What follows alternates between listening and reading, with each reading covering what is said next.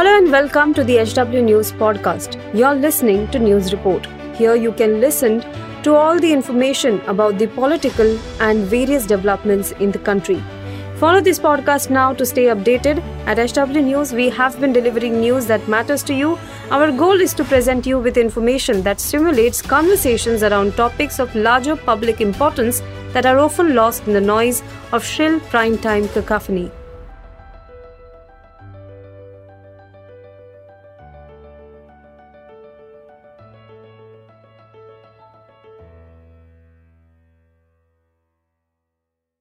महाराष्ट्र में अभी चुनाव की घोषणा तो नहीं हुई है, लेकिन वहां से एक बड़ी सियासी खबर सामने आई है।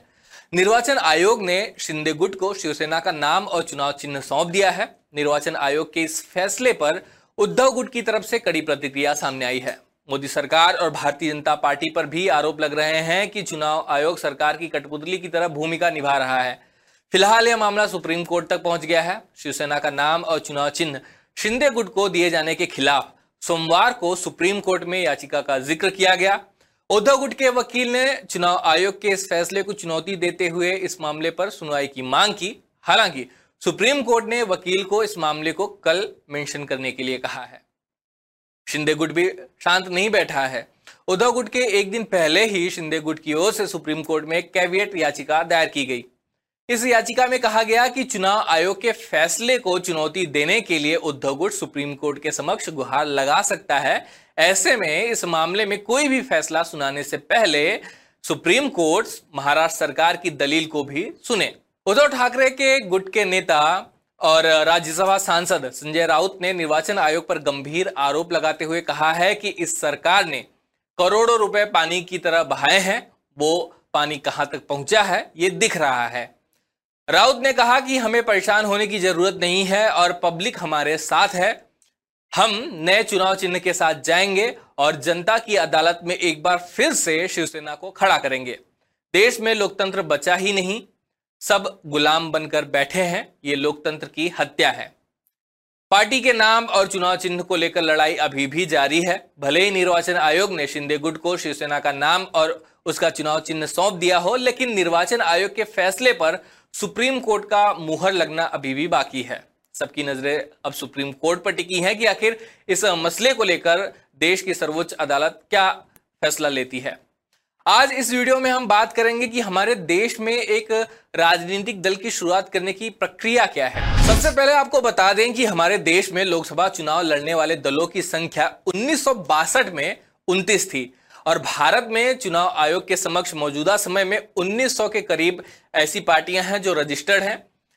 इन पार्टियों को तीन कैटेगरीज में डिवाइड किया गया है। पहली कैटेगरी है राष्ट्रीय पार्टी, दूसरी है राज्य स्तरीय पार्टी और तीसरी है गैर मान्यता प्राप्त। ये ऐसी पार्टियां हैं जो चुनाव आयोग के समक्ष पंजीकृत हैं यानी रजिस्टर्ड हैं।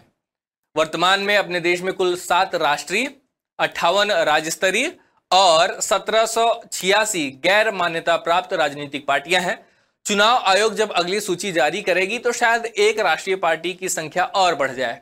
गुजरात में आम आदमी पार्टी के प्रदर्शन को देखते हुए जानकार मानते हैं कि वह अभी राष्ट्रीय दलों की सूची में शामिल हो जाएगी और अब तक वह नहीं हो पाई है। चुनाव में मिलने वाले वोट और सीटों की संख्या के आधार पर उन्हें राष्ट्रीय या राज्य की पार्टी का दर्जा मिलता है। बता दें कि इन पार्टियों की संख्या में समय समय पर बदलाव होते रहता है।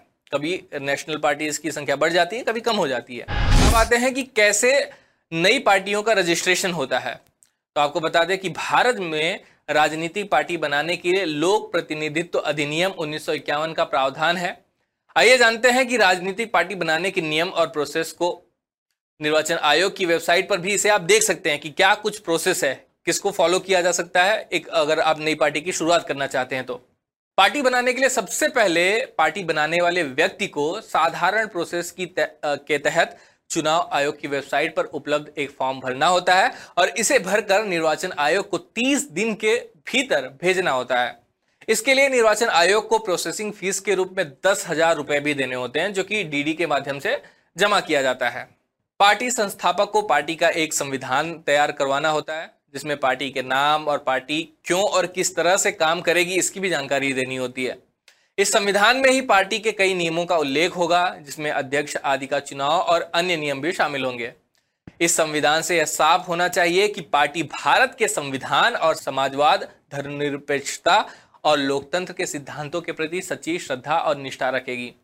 पार्टी बनने से पूर्व ही अध्यक्ष आदि की जानकारी भी देनी होती है और संविधान की कॉपी पर उनके साइन मुहर लगे होना भी जरूरी है। अगर पार्टी के नाम कोई बैंक अकाउंट है तो उसकी भी जानकारी चुनाव आयोग को देनी होती है। पार्टी में कम से कम सौ मेंबर होने चाहिए और शर्त यह है कि वे मेंबर्स किसी और पार्टी से जुड़े नहीं होने चाहिए। पदाधिकारी, कार्यकारी समिति, कार्यकारी परिषद आदि की भी जानकारी पहले ही देनी होती है। साथ ही पार्टी को एक हलफनामा भी देना होगा जिसमें यह बताया जाएगा कि पार्टी का कोई भी अन्य कोई भी सदस्य अन्य किसी दूसरी पार्टी से जुड़ा हुआ नहीं है। आइए अब जानते हैं कि निर्वाचन आयोग चुनाव चिन्ह का आवंटन कैसे करता है। भारत का चुनाव आयोग ही राजनीतिक पार्टियों को चुनाव चिन्ह भी आवंटित करता है। संविधान के आर्टिकल तीन सौ चौबीस जो representation of the people act उन्नीस सौ इक्यावन व कंडक्ट ऑफ इलेक्शन रूल्स उन्नीस सौ इकसठ के माध्यम से चुनाव आयोग को शक्ति प्रदान किया है, जिसका इस्तेमाल करते हुए चुनाव आयोग ने चुनाव चिन्ह आदेश उन्नीस सौ अड़सठ जारी किया। राजनीतिक पार्टियों और उम्मीदवारों को चुनाव चिन्ह इसी के तहत आवंटित किया जाता है।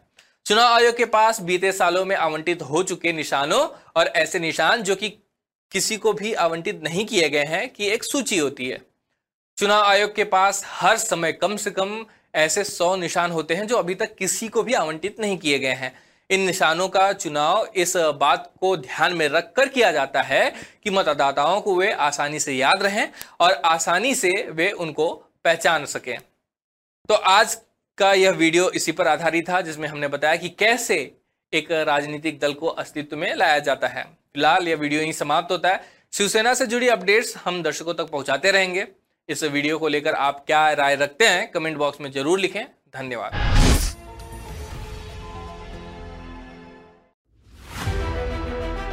If you like this episode, please rate us with five stars right now.